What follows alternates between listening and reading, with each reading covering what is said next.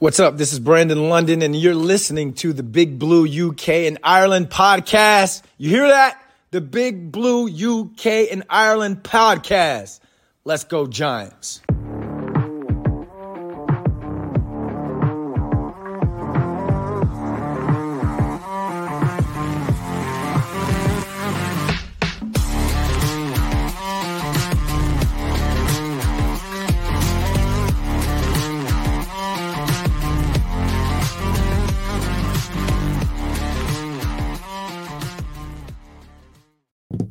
Welcome back, Giants fans, to the latest edition of the Big Blue UK and Ireland podcast.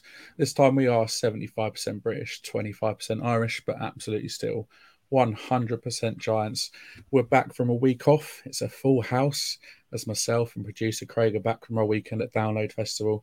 And as usual, we're alongside Shane and Kev to bring you the latest news surrounding the ongoing Barkley contract saga. Plus, we're going to be breaking down our wide receiver room as we take an in-depth look at who Daniel Jones mm-hmm. is going to be targeting in 2023 in our main event coming up shortly. Uh, guys, it's great to be back. How are we doing? Yeah, all good. It's uh, like I say, it's good to be back after the week off last week. Um, if anyone's watching this and thinks at any point I look a little bit sleepy, tired, drugged up, hungover, any of the above or all of the above, uh, just suffering with a little bit of high fever, that time of year for me. Um, but you know, other than that, suffering high fever, talking Giants football. What else can you ask for? Yeah, good to have you back, lads. I know you were away this last weekend uh, at Download Festival. Um, obviously, from the conversations, you had a fantastic time, which is good to hear. Love a good music festival myself. Um, yeah, just glad to be uh, back talking football. I mean, obviously things are starting to ramp down a little bit. We have had some OTAs, we've had some some things to talk about, but um, you know, over the next few weeks, we're going to delve into all position groups, and uh, I'm really looking forward to sort of seeing the state of the, the roster. Yeah, we're literally just about to hit that kind of massive lull, aren't we? Where mini campaigns and and just nothing happens. I mean, we're going to get into it in a minute, but there is a big story that's kind of rumbling on that we, you know, could carry us through the next few weeks potentially. Um, but yeah, yeah, we're all good, recovered. Big thank you to anybody who kind of interacted with us on Twitter. And I know um, Andrew Hamilton was one of the guys. Unfortunately, we didn't get to meet up with him, but he he said he attended, and we did get to meet a listener while we were there, didn't we, Dan? We absolutely did. Yeah. Um, his his name was also Dan. So even Dan, if you're watching, how you doing, mate? Yeah, that was a that was a good. It was a quite again. It's still surreal, isn't it? You sort of meet someone that listens and follows, and you're like, Oh wow, okay, cool, yeah. But um, no, it's good to meet him. Um, it was a long, hot weekend. Um, but what better way of getting back and refreshing than to talk about our depth at wide receiver and to talk all things Giants, right? So that's exactly what's coming up for you guys shortly. Um, I am sort of suffering a little bit still. I'm not as fully recovered as Craig is, so uh, I do have a bit of a uh, raspy voice and a bit of a chest infection going on. So if you do see me uh, coughing and spluttering throughout, then I, my sincerest apologies. But I had a good, pretty good weekend rocking out at, Donington. So yeah, that's my excuse. Anyway, before we get going though, I just wanted to uh, make a little shout out to the download crew because why not? So producer Craig, Anna, Dean, Simon, Darren, Lucy, Lucy, Greg, Sarah, Kira, Keris, Emma, Paul, and Oscar you made my weekend one of the best weekends I've ever had. So thanks to you all. Really appreciate it. And now we move on. um, so starting off with the news from uh, this week and the Saquon Barkley contract saga just seems to rumble on, doesn't it? Uh, unsurprisingly, the headlines have been all about him uh, and concerning his contract issue as he ran his uh, his little football camp last week. Um, he's yet to reach a long term deal, um, obviously with the team, which has resulted in him being absent from um, mandatory minicamp, which started yesterday. Um, more on that to follow in a minute. But he stated that he doesn't plan to sign his franchise tender anytime soon, um, which stops him from taking part in uh, in any of the team activities. And he did express a little bit of frustration um, with some leaks coming from the Giants, uh, which indicated that he sort of had some false narratives being created about him. Um, and he was also a bit skeptical about deal being reached by um, the deadline in July um, and hinted at the possibility of potentially extreme measures, um, such as sitting out the entire season. And he sort of mentioned that at the end of the day, it's all about respect. So you know, it's, it's not looking particularly rosy, but as revealed by Ian Rapoport earlier today, uh, the Giants' previous offer that had been withdrawn is now apparently back on the table. Uh, the contract believed to be worth forty million pound, uh, forty million pounds, forty million dollars a year, um, is now back in place. So, surely, if you're Barkley and that deal's on the table, how quickly are you signing that based on the running back market at the moment? I think it really depends on what um, how the deal's structured, so to speak. Um, I mean, I've got to be honest. I think I, I listened to his interview um, that he made. Uh, was it yesterday or the day before? And he kind of, I thought he spoke quite professionally. Like he made it clear, maybe it's not as one-sided. The deal wasn't as, as you've heard, but he also didn't throw the Giants or anyone under the bus either, which you know you've seen a lot of people maybe in the past that haven't got the deal that they want to get, and they just throw the organisation or head coaches, owners, GMs, etc. Uh, underneath the bus, and he didn't do that. So, you know, fair play to him for that. He's obviously um, frustrated, and you can understand why because he said, you know, he does want to stay in New York, and I genuinely do believe that. But then it comes back to the conversation I think we had a couple of weeks ago when we was like we, we spoke about. He's like, is he going to sit out now? Again, I, I don't think he will. But if he chose to, I can't I can't knock him for it. You've got to look after number one at the end of the day. Um, but you know, if that, I think if that deal's on the table, he didn't sign it last time. There's obviously it's obviously structured in a way that they don't quite like. So I can probably understand why he's maybe not. But now, now hopefully, what you might see is a little bit back and forth kind of thing, a bit like we did with um, Daniel's contract just before that got signed, and you know, Barkley will go back and say, "Oh, Matt, can you structure it this way? Oh, well, what if we do it this way?" And then in the end, within, within hopefully less than a month, the two parties have met each other. Yeah, just to reiterate what uh, Shane's saying, I think um, the the offer obviously was made before the uh, running, bar, running back market looks so bad in this free agency. So obviously the running back market in this free agency hasn't helped sort of Saquon's case. Um, so I kind of think that the Giants have come back with the offer they had on the table of around 14 mil per year, which I think is a fair offer. But I think the um, the guaranteed money is the big factor. If the Giants get a, a, a Giants added a little bit more guaranteed money to this deal, um, I think Saquon should sign this pretty quickly, to be honest. Before, I was thinking this would drag out until July 17th with the franchise tag deadline. But now I think that the Giants have come back to the table, showing good faith. I mean, it's out there now, and Saquon's had his uh, his um, say in the matter.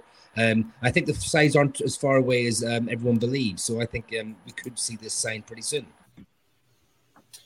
It's interesting that he he kind of he he kind of mentioned it. He kind of tiptoed around it at the same sense. I don't think there was any malice or any real conviction in him saying that he would sit out the season. Uh, but I think if you look back, Le'Veon Bell did it, didn't he? Yeah, if I remember correctly, he he sat out and it didn't really work out for him. Um, he didn't get a great contract afterwards. He didn't last much longer in the league afterwards. So I think it's a brave move to even mention it. But I do believe, give it two, three weeks, we won't even be talking about this anymore. All of this will be forgotten because clearly the Giants now are saying, right, let's go back to the table, let's get this sorted. We don't want you being that disgruntled player who's not here. But in the same sense, we also want to make sure that we look good as an organization and look after one of our own. Yeah, I mean, we've got what a month and three days till that tag deadline on July 17th. I think that it, the deal's going to be tied up by then. You know, with what what has been reported today, it it me, makes it seem like the, the team want to get it done. They're going to meet with his representatives. They're going to meet with him, and they're going to get it done. Um, you know, and it, it, obviously, like you said, the, the deal before wasn't quite what they wanted, so that's why they, they turned it down. Now, obviously, it's back on the table. They're going to have to maybe change a couple of little things in there. Like I said, a bit, you know, a bit of additional guaranteed money, maybe. And, you know, we're signing 26 up for another, you know, potentially long term deal. So it's a win win, really. And it's it, it means then you know we can really sort of properly focus on training camp because obviously after this week of mini camps, there's nothing else for a month because the, the players all go away for a summer break. So yeah, get get the deal done soon. So then when it comes to training camp in uh, starting in July, everyone's there, everyone's fresh, and everyone's ready to go. Um, and it will it will sort of it'll only be detrimental to the teams have Barkley holding out and sitting out of camp. Um, and it would be detrimental, detrimental to him as well. So, yeah, I see. I can't see the deal not getting done anytime. You know, within the next four weeks, I think it, will be done. Bear, bear in mind, he's his mini camp's not going to happen for him now. Today, no. so they, they have another day of mini camp tomorrow. They've already said that they're having a cookout. Um, so nobody's really doing anything with pads on, and probably nothing more than uh, you know a little bit of rib eating action back and forth like that, and that's about as far as it's going to go. So um, up until we actually get into the nitty gritty in August uh, or sort of mid July, uh, you know, it's it's a moot point. They've got loads of time now. Yeah. Yeah, Definitely. and also but, just quickly, like you know, he's been working out as well with like Giants gear. You know, he's had his helmet on and stuff like so. I can't see this dragging out. I think like he was more annoyed that some things got leaked that you know there was a 14 million deal on the table and they turned it down and i think he was more agree- agreed with the fact that you know people don't know the exact details of it it's okay to throw out 14 million per year as a number but it's all about guarantees and stuff and how much players guaranteed against injury incentive based guarantees and all that type of stuff so so I, th- I think like it will get worked out quite quickly and like you were saying craig you know there's a big gap now so He's missed this part, fine. There's a big gap now to sort of get things done. He's going to be fit. He's going to come back fit. He's going to come back ready. Um, so yeah, I, I, think like we'll all look back once this is done and uh, at the end of July and the team sort of preparing for the season as they're like, oh, we all, you know, we knew it would happen. It's, see, it wasn't really a big deal. And, and... yeah, we all we all know it's going to happen eventually. Did you put yourself on mute then, Kev, by any chance? I thought you. It sounded like you're in the middle of saying something. You put yourself on mute. I think the, last thing but, I will say about the Barkley thing is um, it's not Saquon either that's sort of slowing it down. I was, I was listening to a podcast, uh, I think it might have been last week, uh, another Giants UK, US based one, and they were saying Joe Schoen's a little bit pissed off with his agent. So he's, he's, he's, he's made it clear that, look, it's not an issue with Saquon. Me and Saquon are good but the podcast in question said that Joe Schoen has, has admitted to people within the building, I wish he had a different representative. And so that, that you know, it could be that Saquon's saying, yeah, I do like this deal, and it's his agent who's saying, no, don't sign it, and maybe making things more difficult than they actually need to be. Bloody agents. I just wish they'd do. Just wish they'd do Lamar Jackson to be your own agent, or have your mum as your agent you know, or one of us. Or, I mean, Saquon, if you need if you need an agent, you know, one of the four of us or all four of us will happily represent you, and uh, you know, we'll take a cut of your uh, of your contract as well. But anyway, moving on. Uh, mini camp got underway yesterday as the final part of phase three of the off-season program started off. Uh, once this OTA is over, like I said, this the team will break for summer and reconvene uh, for the start of training camp next month. Uh, former players Michael Strahan and Brandon Jacobs attended Tuesday's first session, uh, as did Hall of Fame coach Bill Parcells, and he also addressed the team as a group on the field. Uh, today saw Chad Powers, aka Eli Manning, dropping by camp also. Um, apart from Barkley, the team, you know, the whole team were in perfect attendance, and uh, was asked about Barkley being absent, but yet again, they said they were keeping it private, which understandably. He doesn't want to talk about. He doesn't want to deflect away from the, the things that the team are doing. So I don't blame him for doing that. Um, Bobby McCain, that's a little highlights. Bobby McCain had two picks on Tuesday, uh, one a pick six of Tyrod Taylor, and he also defended a pass. And uh, Nick McCloud was the man who got the most first team reps alongside um, McKinney at safety, um, despite Bobby McCain getting those two picks on Tuesday. And a little bit of sort of a update from today, there was a bit of an injury scare with Adoree Jackson uh, appearing to injure his left ankle while contesting a deep pass to Parris Campbell. Uh, though he did seem to walk off the field at the end after being treated, so touch woods that it's nothing serious and it's just a little knock. Um, but how do you think the roster is shaping up and is looking as we get closer to training camp, Kev? Yeah, I think it's shaping up really nicely, actually. You know, there's a Nick McCloud coming in and getting a, a, lot of first team reps, not all of them, but getting a lot of first team reps is a nice surprise, actually, because he was always a bigger physical physical corner anyway. Um, a very smart player. Um, so I so him making the transition to safety, which is being confirmed now today by the DB's coach. Can't remember his name. He's actually confirmed that he has moved to safety full time now. Um, I think is yeah, it, it could allow um, a, um, McKinney to to do the free safety role, and you know Nick McCloud be that sort of more tackling, assured man uh, coverage of tight ends and stuff like that, and running backs uh, in the strong safety position. So um, middle linebacker, linebacker is the one I'm sort of keeping my eye on as well. Um, obviously, we won't get to see much now until end of July. Um, but the, the, it's really shaping up well. I mean, the D line just looks so so stout, you know, with the, the additions of A'Shawn Robinson and and Nacho, and you know, for once we're, we're starting to get like a, a real bit of depth in the team, which we never had. We've always we've been thin for so long. Um, so it's really interesting to see. I mean, we'll get on to the wide receivers and stuff like that now, but from what I, what I can gather as well, Parris Campbell's just slotted in, and I think that trip to um, Arizona with Daniel Jones and the new, you know, Waller, uh, all the new signings, and, and also the, the the, the, the receivers that were there last year, I think has been fantastic because they've been, been able to come in and hit the ground running, and apparently we're seeing the dividends for that big thing um, when you look at a lot of the players as well is that a lot of our second year players have gone away, had that first little taste of uh, of the NFL, and realised this is bigger, this is faster. There's a lot more nuance to this. But in the terms of this is bigger, if you look at, I mean, Daniel Bellinger has turned into the Incredible Hulk over the uh, the off season and come back like an absolute tank. Um, but Cor'Dale Flott as well seems to have put on a, a nice bit of heft to him.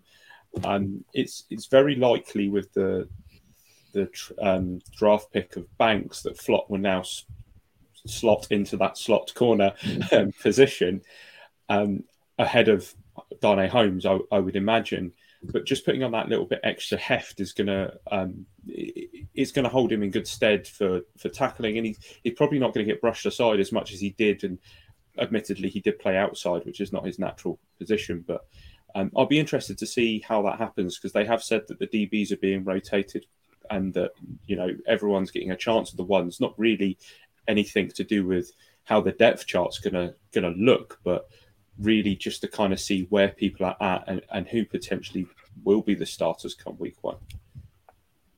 Apologies for Craig getting a bit slotty there. Yeah. Shame.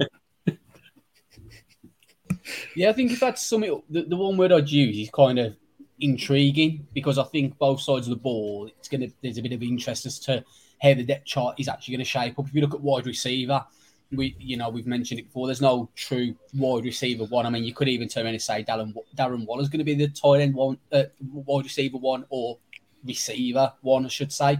But like beyond that, there's a lot of um, lot of challenges with, with, players playing against each other who's going to slot in where. And then other side of the ball, you've got the same thing at DB as well. Um, I think the, the point on uh, Flotty is quite important because the one knock on him last year from many people, uh, definitely from myself, and I want to say Kev potentially, however, I don't get putting words in his mouth, but it was that he was a little bit undersized and he needed to get add a little bit more size to him. Um, so it's good that he's gone away and done that. And then we, in regards to Bellinger putting the size on, it's going to be interesting if he's chose to do that himself, or is there a plan that okay, look, Waller's going to be the main target. We want to use Bellinger more in a run blocking role, so put a bit of muscle on so you can assist, especially with the struggles that Evan Neal had last year as well. Um, so it's going to just, just intriguing. It's probably the word I'd use to how camp's shaping up, and you know you you've got the DBs in the in the um, back as well. So who's going to be pairing up with McKinney? You know, there's people are being rotated. Obviously, we've got a, a gap to fill with Love now off the team. So it's just going to be intriguing to see who takes that spot as well. I'm looking forward to I'm the competition we're going to see in camp. Really, like there's there's going to be a lot of competition in camp, and it's going to be healthy competition. And like you said, we've we've got some depth in place now. Um, with some of the signings we've made in, in, in during sort of the last few months, there is some depth at some of these positions now, and it's not just some pieces in there, just not some bodies in there, just to fill that gap. It's actually quality depth as well. Um, that you know we can rotate these guys off the bench um, more more often and, and, more regularly, so it allows the the starters, as you will, um, more chance to to have a breather and to and to get off the field and not play snap in, snap out, snap in, snap out all the time. So I'm I'm really looking forward to camp, looking forward to seeing how the uh, the roster shapes up towards the end of August and into September. Um, come final cut day and a 53 man roster. I'm glad um, Adoree got injured as well, defending a pass, and that he didn't roll his ankle whilst returning a punt. So let's let's, let's, let's hope any injuries are related to that rather than punting. Yeah, man. At least he was doing his job. You know, he was doing his job, what he's meant to be doing, and not catching and returning punts, which none of us want to see ever again. Don't do it. Stop. Anyway, um, that's the news. Um, not much else going on in the, in the Giants world at the moment because we are coming up to that point of the year where nothing does happen. Like I said that sort of summer break that sort of extends into July um, before training camp starts. So uh, yeah, that's uh, that's all the news covered for now. Um, continuing on from the uh, the stellar job you three did a couple of weeks ago and breaking down our key quarterbacks and running backs, um, we are focusing, like I said, on uh, Daniel Jones's targets for next season. They're going to be under the microscope off the back of last season, uh, which was a position of need going into the draft. Um, it's our wideouts, and thankfully there will be no mention of the seventy-two million dollar man Kenny Golladay on this list. Uh, so, Kev, who are we starting off with? Yeah, we're going to start off with um, sort of like player that's been at the Giants throughout Daniel Daniel Jones's whole career, and that's Darius Slayton. You know, he's a fifth round pick back, um, whatever draft it was like, but he played his final year of his rookie contract last year, and it kind of looked like they didn't want to play him. He wasn't really given much chance, and and he actually took a pay cut to stay with the team. Um, he was only due to make about three million, but he dropped that down to one uh, at the request of the team to be able to like stay on the team. And he wasn't seen, didn't see many targets to to, to begin the season. Um, but he started to show some real positive signs, and obviously due, due to injury, he started to get more game time. Um, and he recorded his highest perce- uh, reception percentage of his career. You know, to caught 46 receptions on 71 targets. His best his best game uh, last season was the Week 10 uh, matchup against Houston Texans. He had three receptions for 95 yards and a touchdown. Um, so he showed real promise because he has got speed. He's a true 4-3 speedster. But last year again, um, he did have six drops. Um, and that was the third consecutive season. You know, uh, he's leading the team in drops. So he does sort of have that against him, sort of like you know he can tidy that up. Um, he, he could be a solid, solid player for Daniel Jones. You know, uh, his stats from last year were, uh, like I said, 724 receiving yards, two touchdowns, 15 yards per reception, uh, 267 yards after the catch. He had a long of 55, but he did have those um, six drops, um, which was tied eighth in the league.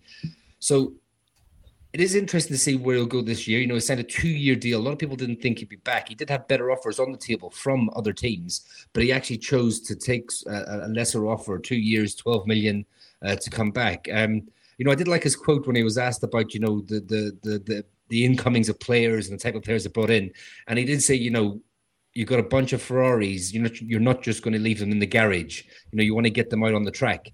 Um, so you know, I really hope we brought in a lot of players, a lot of wide receivers.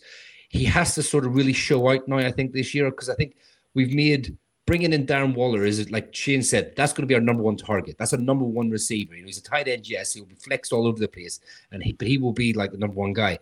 Now, Darius Slayton has an opportunity now to go out and really sort of put up some serious numbers, but we've added real depth now. Although we don't have a number one wide receiver, we have added a lot of number twos, like number three wide receivers. So if he isn't on game, there's definitely players there to be able to take his spot if he's not performing. But you know, I wish him the best. We want him to do. He's a fifth round pick. You know, we've re-signed him to a second contract. He's a player we want to do well. Him and Daniel Jones have chemistry.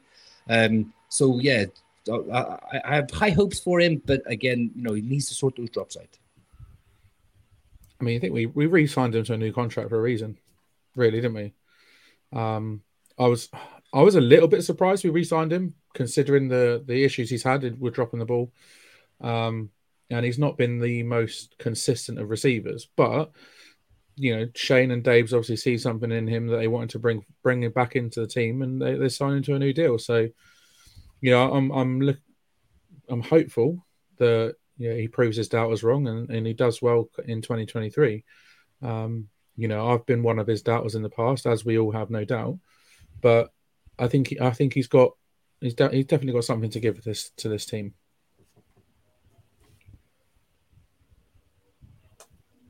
Shane, who's up next? Yeah, so um, up, up next, we've got a guy that I think everyone's like you know become a bit of a fan of, including all of ourselves, and that's Isaiah Hodgins.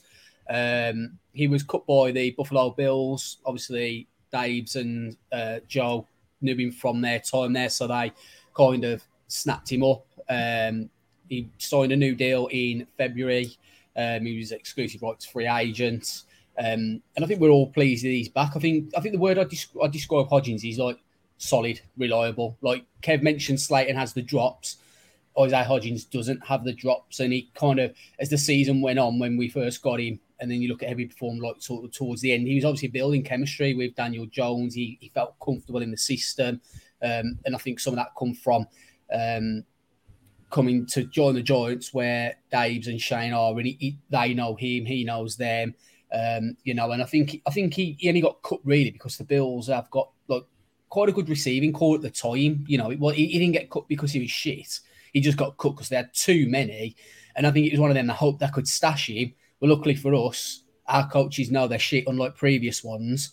And they were like, boom, we're all over that. And I think that's been a little bit of a trait of this uh, this team, um, uh, this this um, front office, I should say. Sorry, but he had 392 yards for four touchdowns. Um, 10.6 yards per reception and 94 yards after the catch. And as I say, he had no drops. Um, and I think for me, he's become, he's kind of become what I, would, I expected Kenny Golladay to become, in all honesty. Like, I, I, Golladay was meant to be that, like, you know, sort of bigger bigger receiver who's not quick. Isaiah Hodgins hasn't got speed. I'm not saying they're exactly alike, but uh, you, you know, you want Hodgins to be that, um, you wanted Golladay to be that guy that Daniel can look, nothing else is on I'm confident I can throw it to him and he's going to bring it down. And that's what Hodgins is like, in my opinion. Now, you guys might not 100% agree, but that's just how I kind of see him. Um, and, you know, I'm really hoping that now this year, he was already familiar with the, the, the system anyway, but now having a full pre season with him as well. Um, and, you know, like we've mentioned, all the previous targets that we brought in Campbell, Slayton coming back, Waller, uh, hopefully Barkley, and he'll be able to still shine in the system as well. Yeah, I think with Hodgins scoring, was it four in the last five games? It was exciting, wasn't it? And it, it like you said, it was. It sh- it should have been what Kenny Golladay was should have been. Um, and I think I still think this is this is a, a sneakily good little pickup from Buffalo. Um, like I said, he wasn't quite good enough to be on their roster because uh, they had so much talent there, but he's more than good enough for us, and he's proven how good he could be, can be you know, four four scores in in the last five games. That's what you want from your potentially your number one receiver is to is to score week in week out. Um, and if he can carry on that sort of production, I can see him being Dan, Dan Jones's top target this season. I really can.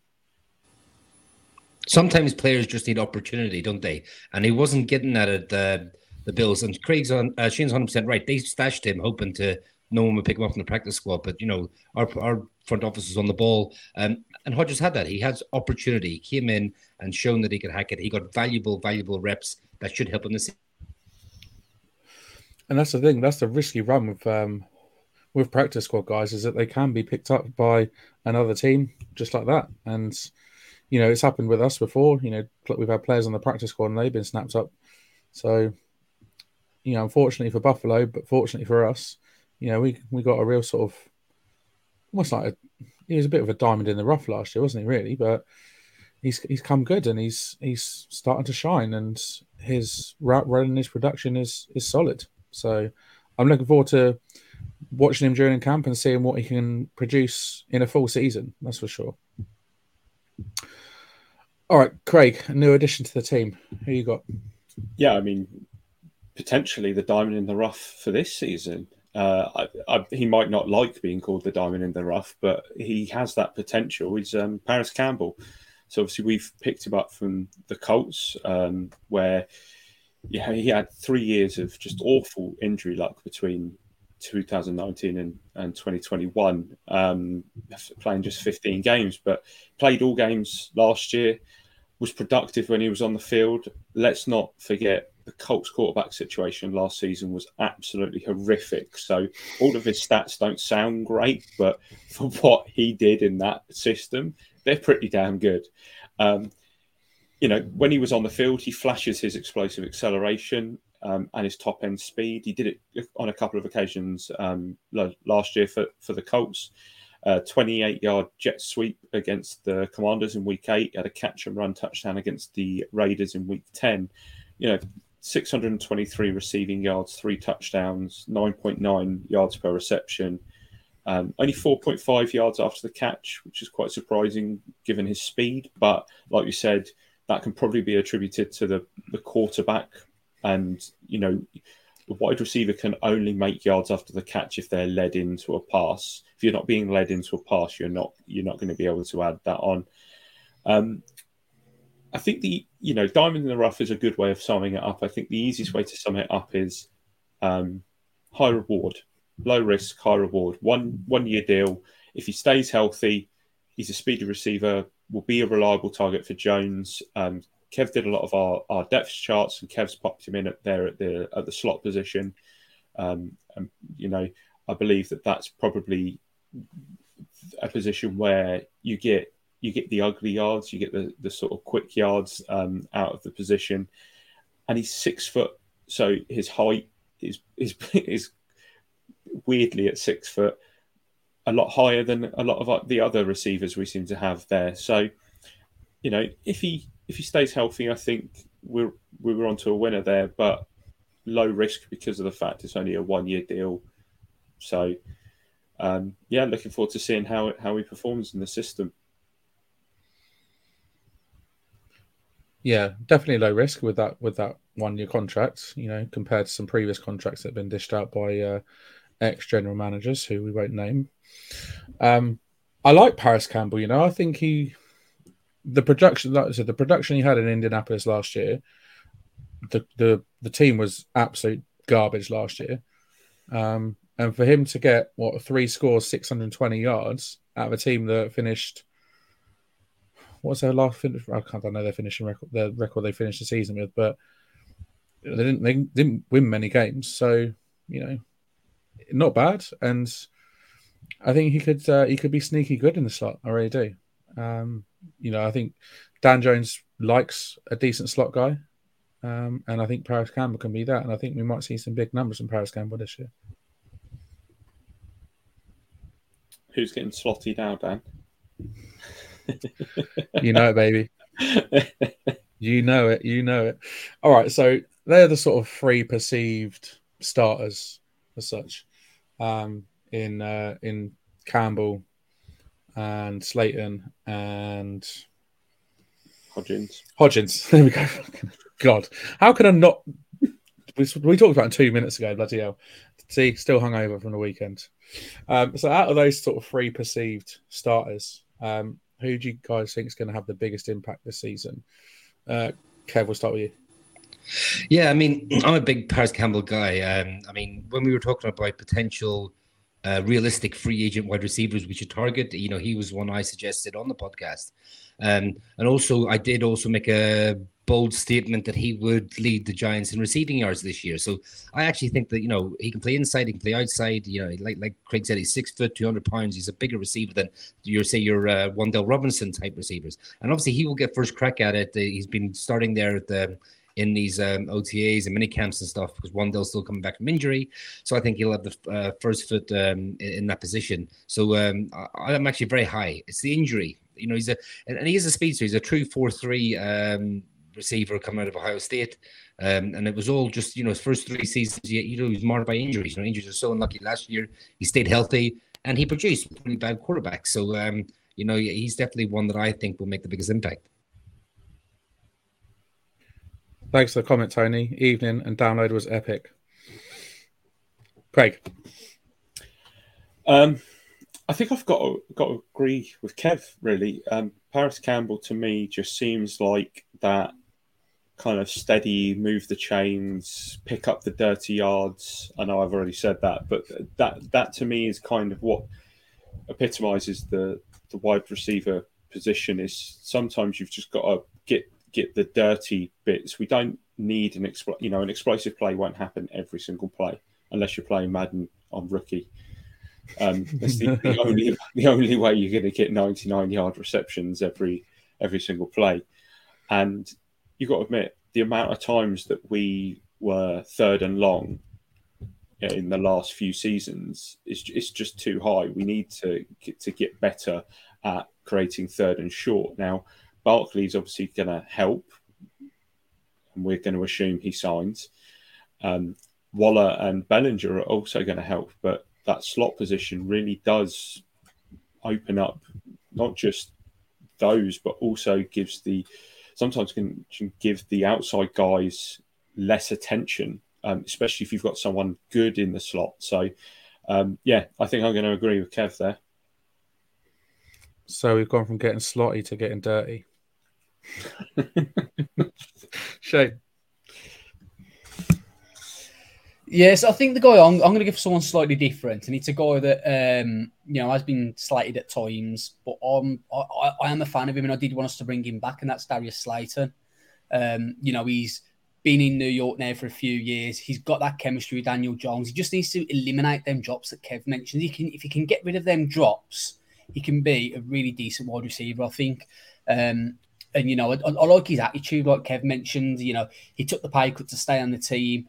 Um, there was a quote come out from him last year, and um, I think it, was something along the lines of what he said when he when he was playing pee wee football or whatever whatever it is over there. Um, when he wasn't in the team, his parents didn't go and run to the coach saying, "Why is my son not playing?" They used to say to Darius himself, "Okay, you're not in the team. What are you going to do about it then?" And that's the attitude and mentality that you you want, not just on this team, but you need that attitude and man- mentality in NFL and competitive sport in general. And I just love that mentality of, okay, you know what, you want you, you want to cut me or try and trade me? Nah, I'll take a pay cut. Show you why you should keep me, and I'll get some extra money. And I just love that mentality. And you know, he's, he's someone who I, I, really hope can kick on now and sort of get close. I'd love to see him get close to that 1,000 yards. I, I really would because for for a guy that was taken in the fifth round, it's kind of nice to see him get re-signed and have some success because we've not had that success with them day three picks. So you know, I'm I'm really rooting for uh, Slayton this season. You know, before I before I tell you who I who I'm going with, even Steve and I, uh, I think you know what you said is is absolutely right. I think some of our uh, receivers could be absolute steals in uh, fantasy leagues this year. Um, you know, not just the three we're talking about now, but potentially some of the ones coming up as well. So thanks for watching, mate. Um, I'm going to go with Hodgins, man. I think Campbell could have a huge impact. I think Slayton could have a huge impact, but I think Hodgins, based off of what he produced in those five games last year, there's obviously that chemistry there between him and Dan Jones, and I just like him as like him as a receiver. I think he he's got a lot to offer. Um, he's got he's got a bit of speed. His route running is good. He can clearly catch the ball, um, and that's what you need in that out, that outside guy that you know we haven't had for a few years. So I think I can see Hodgins having a thousand yard season this year. I really can. So I'm going to go with Hodgins. Hodgins, Hodges, Hodgins. Um, but yeah, I equally agree that the others, the other two, can have a just you know pretty big um, impact as well. So, you know, I'm pretty positive about our receivers so far. Let's face it. Um, all right, so Kev, who's up next? Up next is uh, is the darling of the draft, isn't it? It's uh, Jalin Hyatt. You know, he's a rookie, um, a player who was mocked to us multiple times at number twenty five in the first round. We were definitely ready to take him in the second round. We valued him as a second round player, and he's there for us in the third round. They move, make a, a, nice move up to go and get him.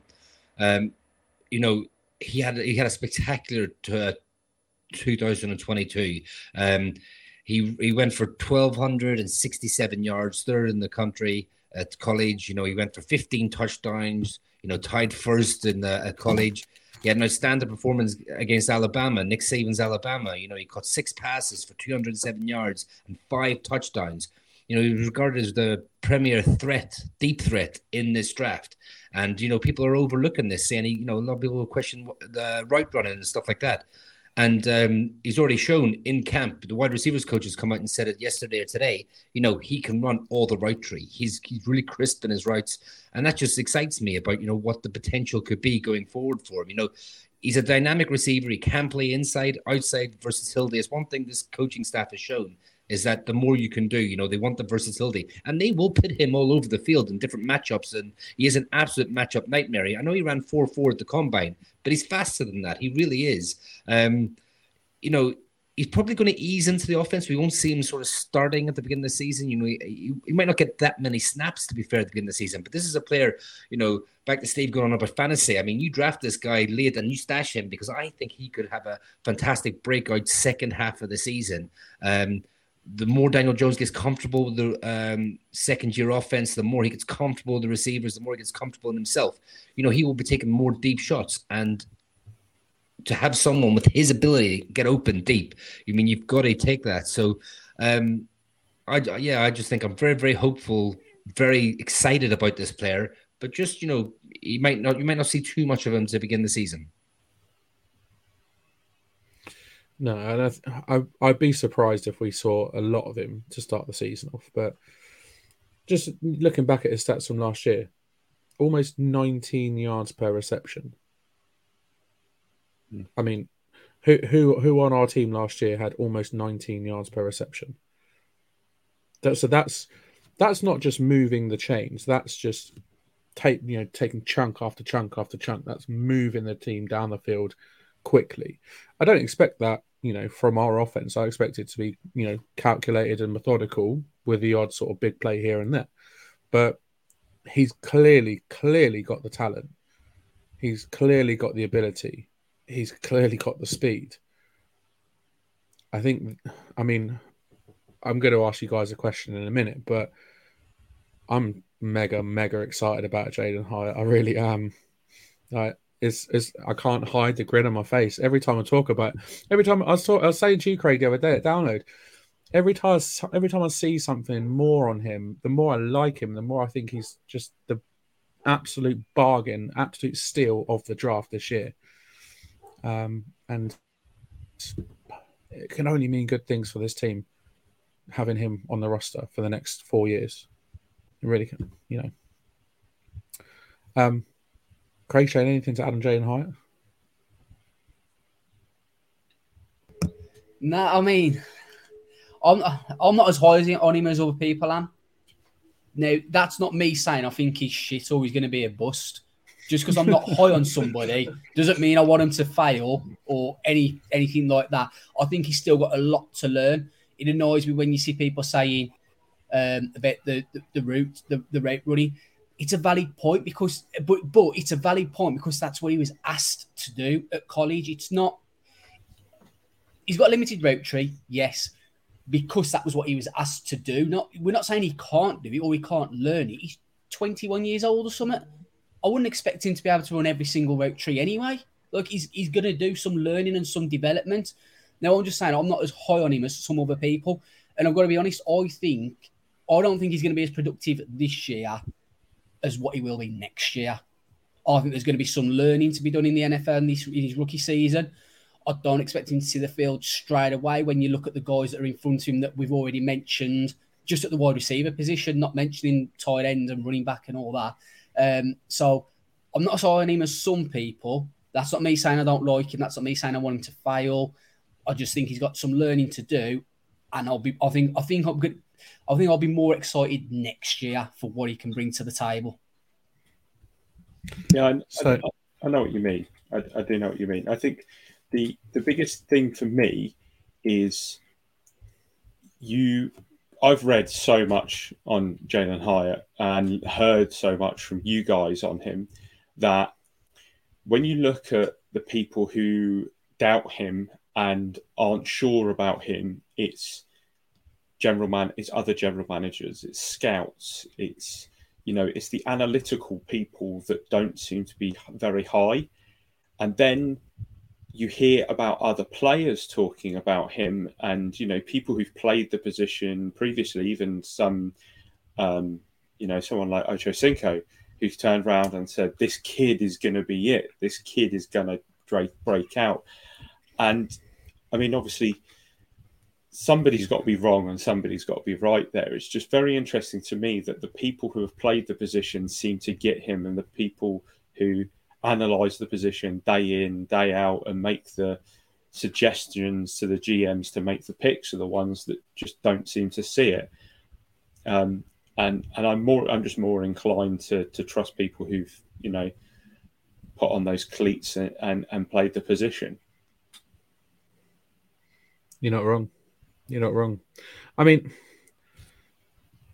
is I mean, is he being a little bit overhyped? Do you, do you think? Probably. I think, yeah. Kev, do you think he's being overhyped? Uh, yeah, a little bit. I mean, with any sort of rookie, there's going to be a learning curve anyway into the NFL. No sort of player comes in and bees uh, Ja'Marr Chase straight away. Like we know that. That's why I was saying, like you know, as excited I am for what he could be, Sheehan said it next year. That's why I was kind of getting at. We won't see a lot of him to begin the season. It needs to be eased in, uh, but he could sort of take off at this second half season. And when I say take off, I mean contribute po- positively. I don't mean come out and be an absolute superstar, one of the best receivers in the league. I don't mean that. I mean just po- uh, positively contribute to the team in the second half of the season. Yeah, cool. Um, you know, exciting times. Exciting times that we're talking about a fourth receiver in this list that is potentially got a long, long future ahead of him, an exciting future ahead of him. Uh, someone that missed the uh, the whole of the 2022 season, Shane. Who's up next? Yeah, so it was um, kind of could you could you class him as last year's David Sills potentially? Um, he was a little bit of a, a camp standout uh, in Collin Johnson. Um, opener against Patriots in preseason. He had seven catches for 82 yards. Um, he was starting to see reps with the ones, and he looked like, you know, especially when you look at our wide receiver group last year, it looked like he might have seen some genuine playing time. Unfortunately, he went and tore his Achilles, um, and that did him for the season. He's got a bit of a battle to get back into to, to make the, the 53 this year, I think. Um, I think what could help him is other players who we'll probably discuss shortly starting the season on the pup might enhance his chances of sort of seeing some time and showing why he should be part of that 53. Now, if he does that, that's going to be a, a tough decision for um, for Daboll and, and, and Kafka essentially to to have and decide what to do.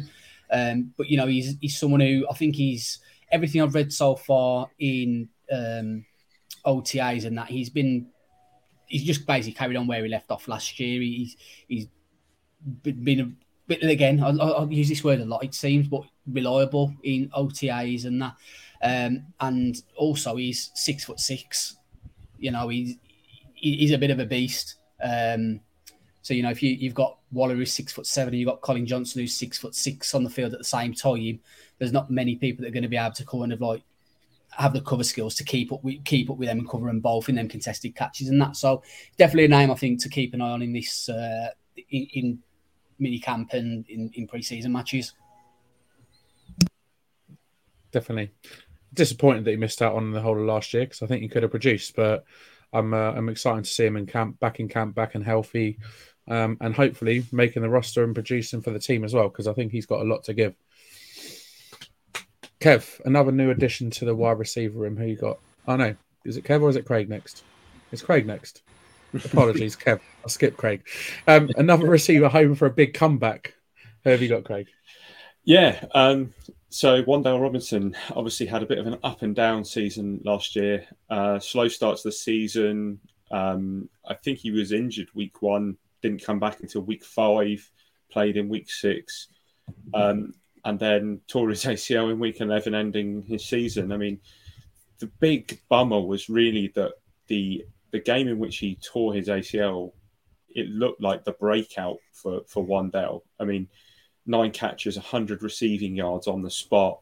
He just looked like he was ready to to take the offense by the scruff of the neck, and, and at a time where we were really, really struggling to get the ball sort of moving, especially um, to our receivers. So, you know, I'm looking forward to seeing where he ends up. He he might end up on the pup list. Uh, it might just be a bit too soon. I mean, week 11 is quite late to to tear your ACL and then make it back for week one. you know, going into a second season, despite those kind of little breakouts, he is a relative unknown and ha- probably has just as much as a chance as Hyatt really as had becoming a breakout star this this year.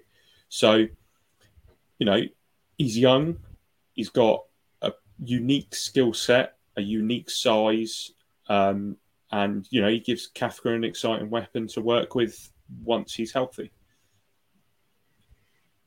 I think we like we've seen glimpses of what he can produce and and the talent he has. And Wan'Dale year two, I'm excited for. You know, granted he's probably going to not start the season healthy because, you know, week eleven is what middle of November, just before Thanksgiving, isn't it? Mm. So for him to come back from an ACL tear in nine to ten months is Mm. It's very, very tight. You know, it's, it's asking a lot. So I can I can see him coming potentially coming into play second half of the season for sure.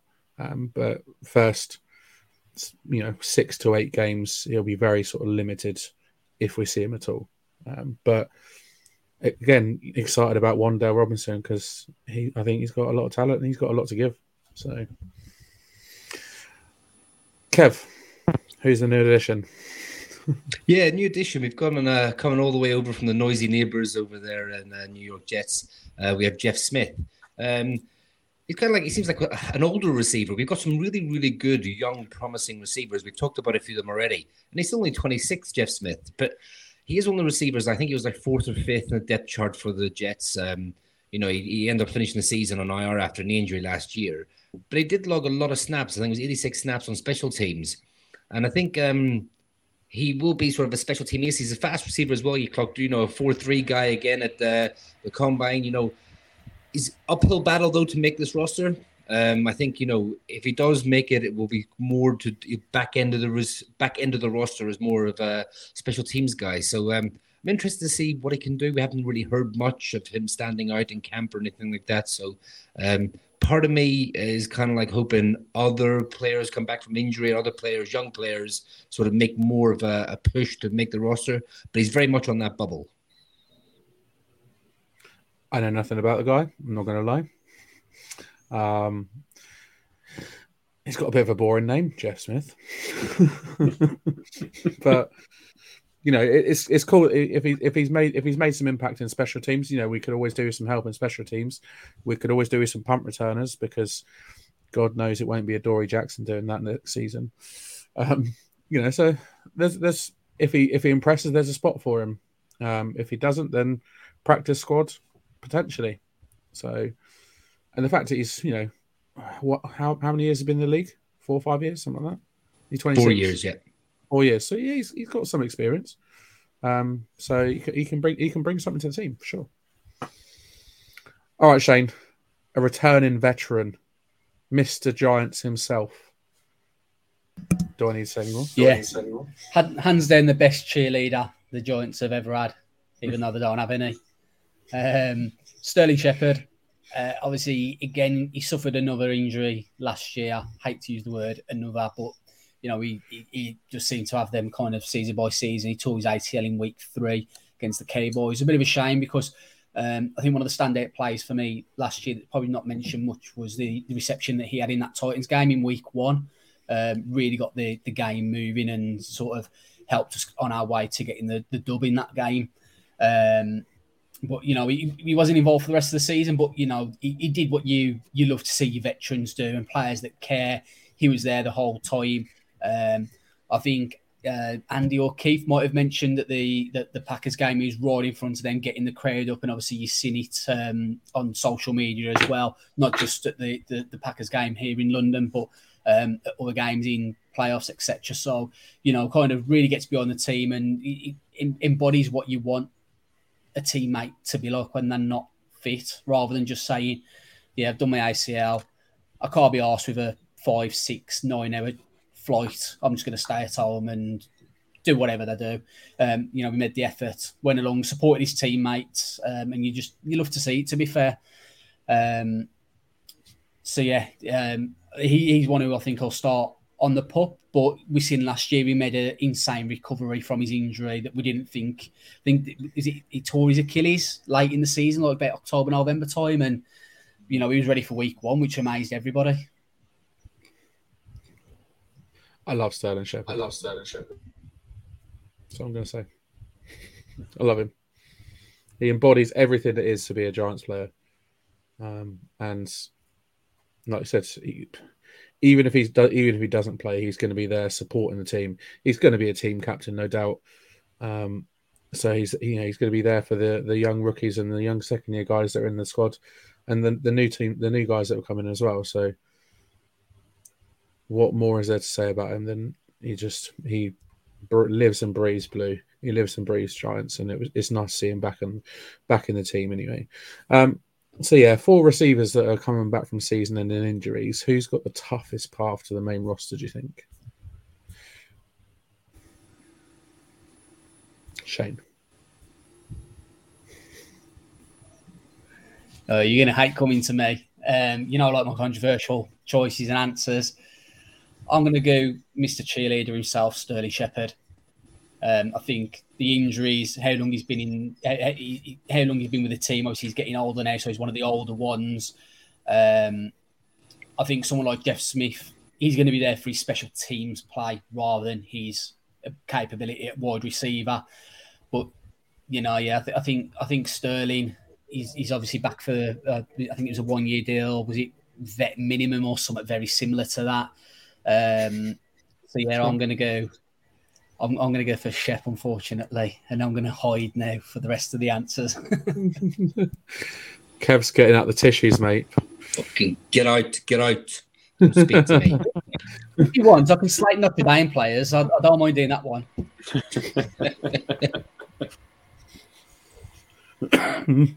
Brutal. Kev, who do you think's got the toughest path? Toughest path yeah, I think I, think it's Jeff Smith. I think, um, like I said, you know, hasn't really given much in the receiving game. I know he's he's been a very good gunner and uh, um, in the special teams, but I just think if it was coming down to either of them players and they're both fit, raring to go, I think um, Sterling Shepard would just make the roster ahead of Jeff Smith. And Craig, who do you who do you reckon? I think Jeff Smith as well. And the only reason that I'm not saying Sterling Shepard is twofold. One, he can start the season on pup. So technically, he's not going to make the roster anyway, in a weird sense. Um, but second of all, there's been some videos of him, um, and the man's a Terminator. Like, seriously, how is he making cuts and catches like he's made today um, after two season ending injuries? It's just ridiculous. So um, I think uh, we're going to come on to another potential special teamer um, in a in a few uh, a few answers, but I, I, do think Jeff Smith, Jeff Smith's age and lack of um, actual wide receiver experience probably negates him away from someone who potentially could come in and just be a special teams person. I have to say, I agree with uh, with Kevin Craig because uh, I mean, I, I think I think I don't know him.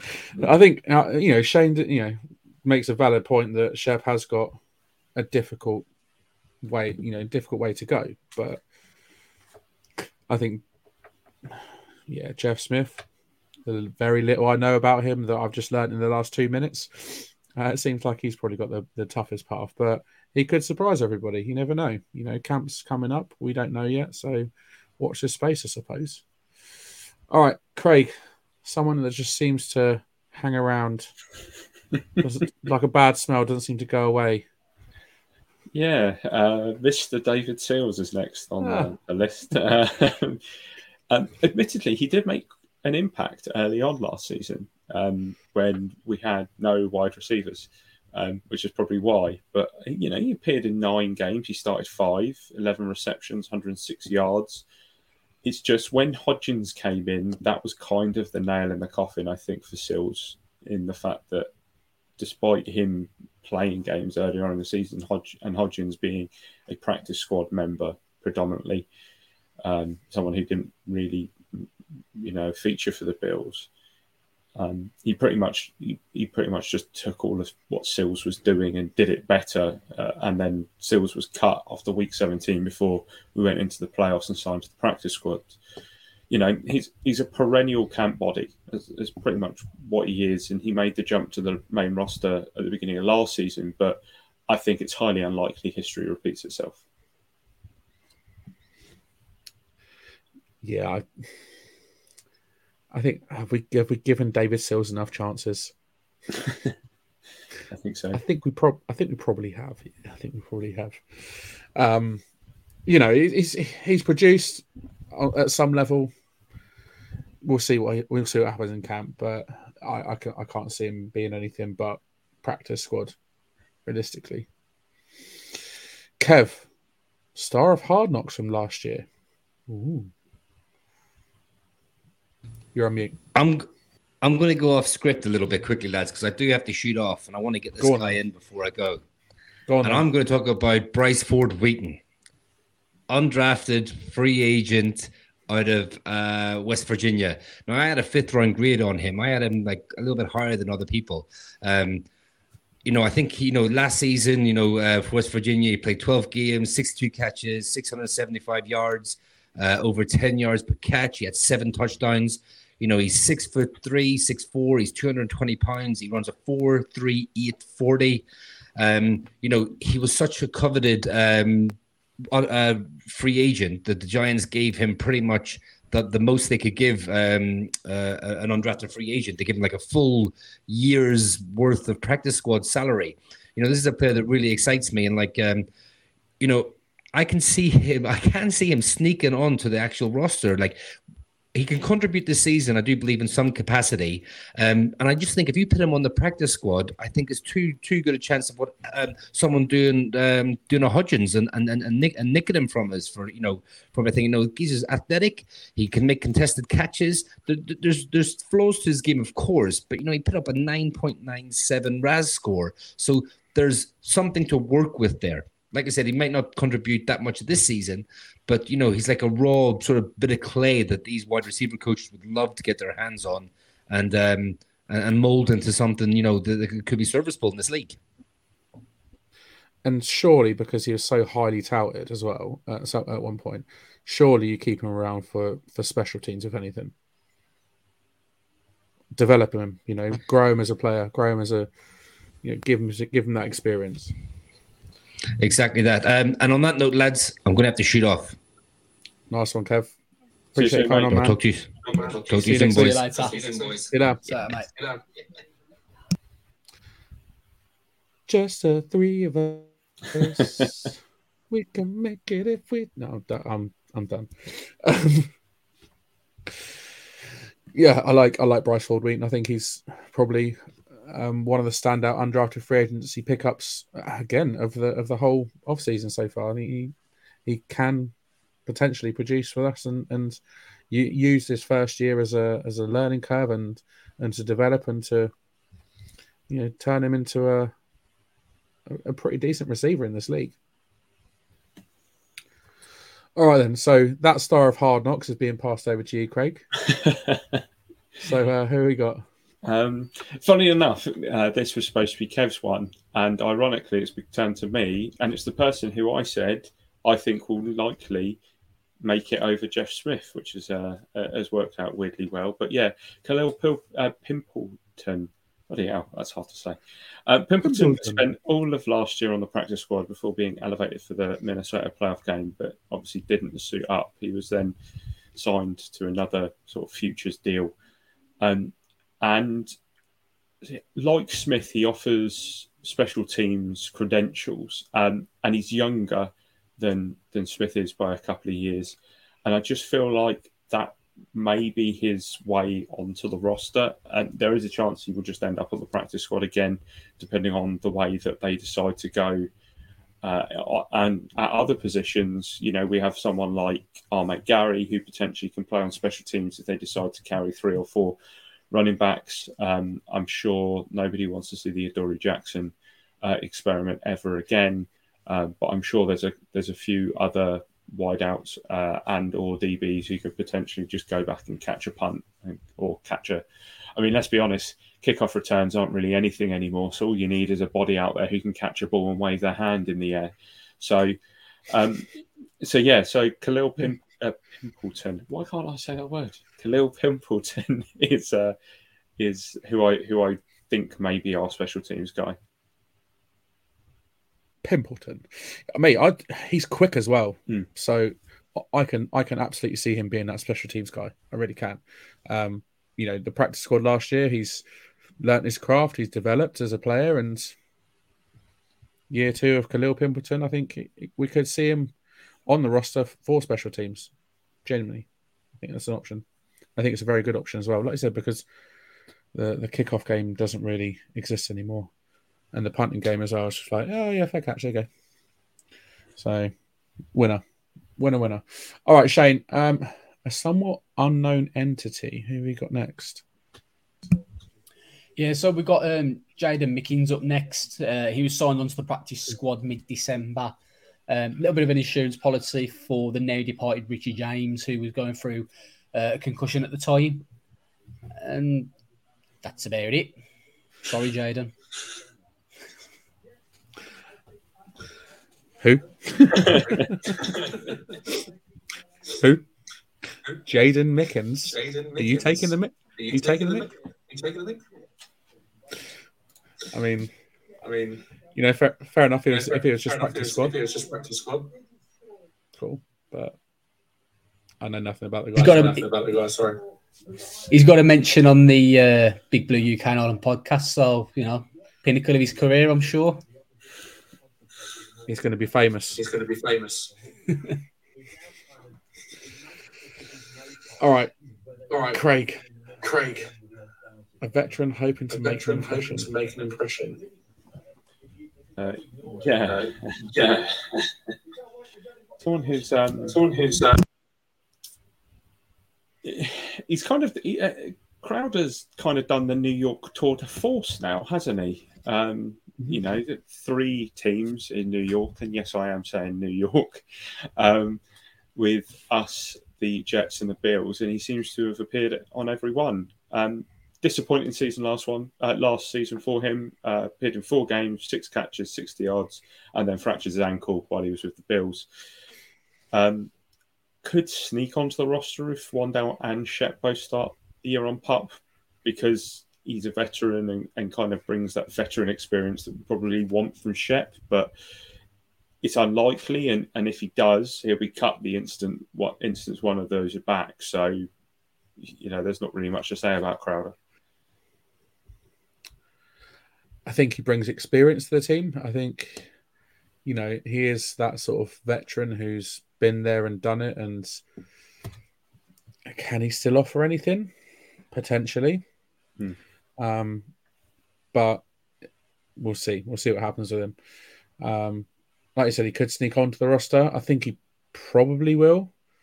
Um, but like you said, once uh, once sort of Wan'Dale and Shep are back, then in all likelihood, unless he's produced really, really well, unless he's big, put out some big numbers Hmm. and impressed the coaches, I think yeah, he's he might wave bye bye after that.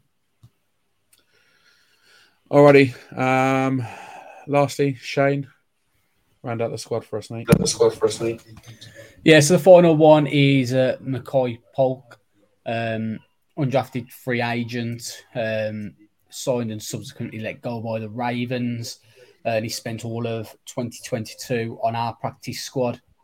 Um, again, another one kind of you know by name, and that's kind of about it. You know, in all honesty, Again, Again, who? who? I mean, you know I- Makai. ah, ah, yeah, that guy, of course. How could I know? How could I forget? Oh, poke it. Yeah, that that guy, Pokey. Yeah, he did really well in our practice squad last year, didn't he? No idea. It's But, it is um, weird when you think about people on the practice squad, isn't it? That for for people like ourselves who don't really get to see anything because all they really do is instill game plan from an opposition point of view for the, the first team offense or defense. We don't see a lot. I mean, the coaches and, and the backroom staff obviously see a lot more of these players than we do, and, and there's a reason that they sign some of them to future deals and some of them just get kicked, you know, kicked out onto the streets. But it's really hard to try and gauge any kind of real sort of opinion on them on whether they could be good or or not without going back to like college tape. And by then, the game's probably evolved massively, so it, it is hard. Yeah, it is. But, you know, that's not to knock anyone that is on the practice squad because they do serve an important purpose. Um, they are players on the on the team. They are part of the, you know, the the larger sort of team, I suppose. Um, and they do play a huge, huge role in in you know week in week out for for the coaches and for the uh, for the the full squad as well. Um, so not knocking them at all. It's just like you said, it's very very difficult to sort of find out more about them um, than those that are on actually on the 53 man roster. All right, so the Giants had nine different receivers catch passes last season. Most teams will carry six on a roster. So let's say Shep and Wan'Dale start on the pup list. Pretty much lock in Slayton, Hyatt, Campbell, and Hodgins. Who are the other two on the roster and why then, Shane? So I'm just having a quick having a quick look and working out who we might have forgot because I mean you know you know you got studs like Makai and everything. I want to make sure I've got them covered. Um, so I'm gonna. So just to correct, so we got Slayton, Hodgins, Campbell, Hyatt, Wan'Dale, and Shep on pup. hmm So I'm going to go for Collin Johnson. I'm going to go for. I'm going to cheat. So I'm going to go for Collin Johnson. I'm going to go for Jamison Crowder. And I'm going for Jeff Smith. But Jeff Smith is on there purely for special teams. So, want So three? seven wide Two, receivers, seven wide receivers, but Smith is not going to see the field as a wide receiver unless something drastically goes wrong. And then I think Crowder will be one. Crowder will be the first player to get cut when Wan'Dale or Shep, if they decide to keep him, uh, whichever one of them two's first back. Nice. Nice. So uh, it's interesting because um, Collin Johnson is is one that I was going to say, um, and I also was going to cheat and do seven. um, now, funny enough, uh, while I was having a look at, at how many players tend to be on a roster for wide receivers, um, the Packers carried seven last year. It's not unknown for that many uh, to be on a on a roster. So um, I am going to go for Collin Johnson. Uh, I'm also going to go for the special team, but Kalil Pimpleton, because I just feel like he, he can add a little bit of something in there. And I think I think Shane's right. It, it Jamison Crowder just makes sense because he he almost seems like that kind of Shep cover and that veteran experience on the team that they're going to need. They're going to need someone of that ilk who's been, you know, around the block and, and is able to kind of G up the players, but also go in and, and just make a catch and walk off, and, and that's it. Maybe even even if he does it once or twice, and could even pull a a, Col- a Kenny Golladay esque block, uh, you could say. So um, so yeah, I, I agree. Crowder's more likely. I do think I did think about putting Bryce Ford Wheaton in here, and here's why. He has that kind of Cruz 2.0 kind of feeling about his story, where he goes into the preseason and he just balls out, and all of a sudden it's like, you know, you, you get that clip of the Jets, wasn't it, that we were playing in the preseason, and yeah, it's like who's that, who is that, and why is he you know is could he be available and the giants were like hell no we got we got to tie this kid down i just feel Yeah. like there is a chance that he could be there and i think if he is then crowder's out but I mean, surely it's unanimous. Collin Johnson, right?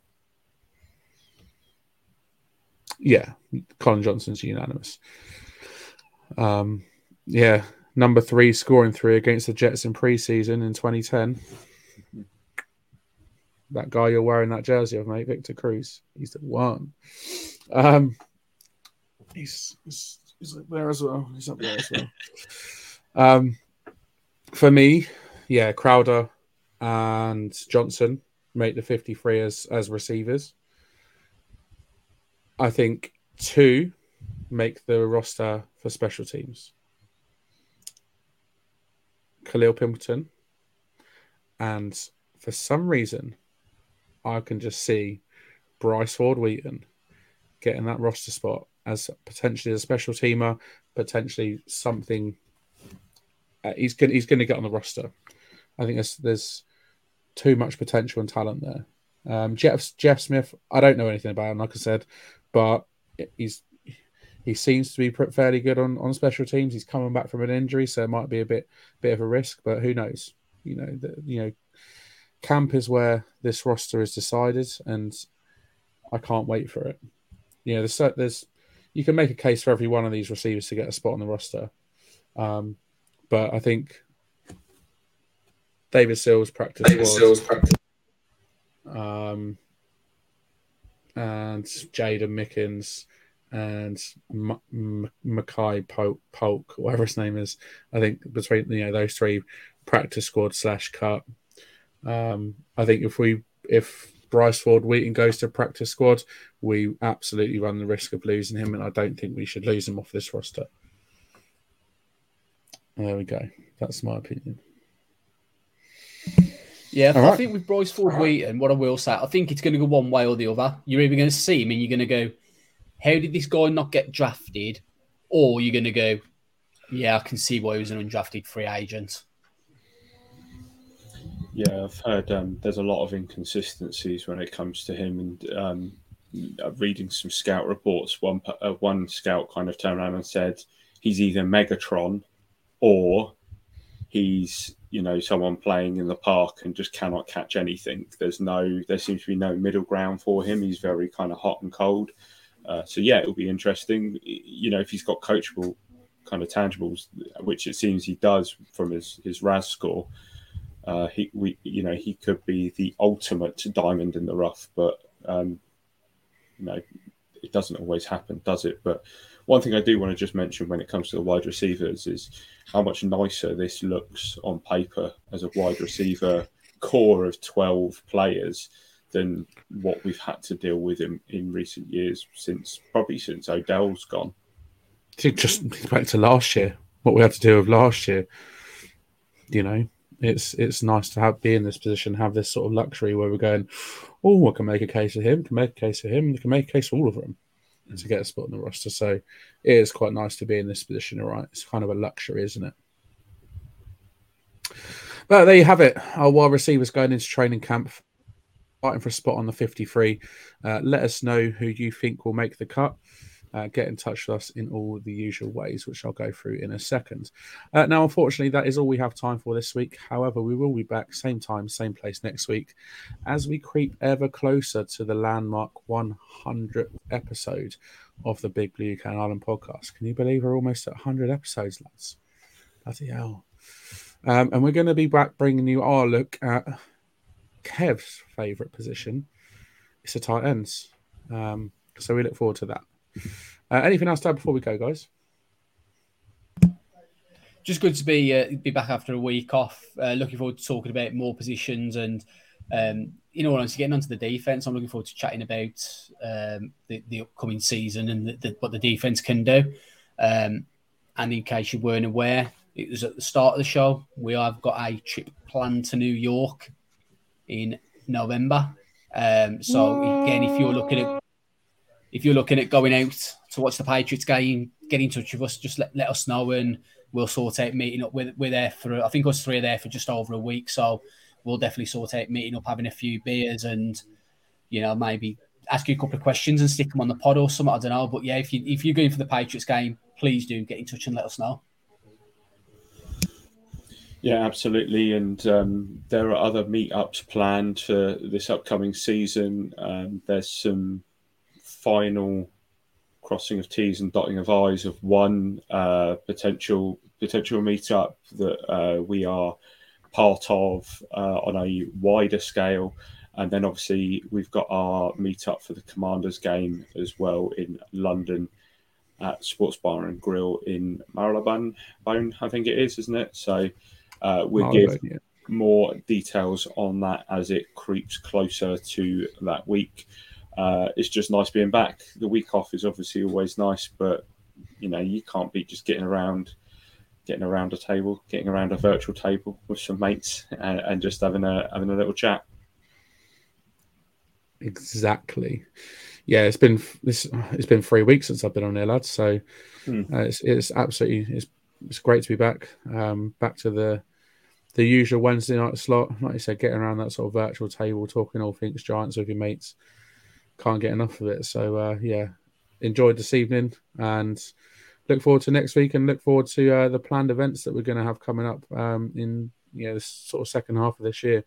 You know, 2023 is going to be uh, a busy year for us here on the podcast, but yeah, make sure you sort of stay tuned and stick with us because you know it'll be uh, it, it's going to be a good one. It's going to be a good year.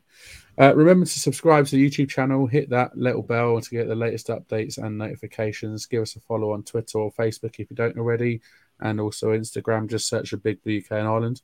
Uh, we're all part of the New York Giants fans UK Facebook page also, so give them a guys a follow and you can get in touch with us there. And also via email bigblueukirl at gmail.com. And we are also part of the Full 10 Yards Network. Check out the site full10yards.co.uk forward slash giants. Uh, my thanks, as ever, go to you, Shane, to Craig and Kev, who's obviously gone already, uh, for joining me, and to you, the viewers and listeners, for tuning in. Much love for the viewers tonight. Thanks very much. Uh, we are signing off until next time.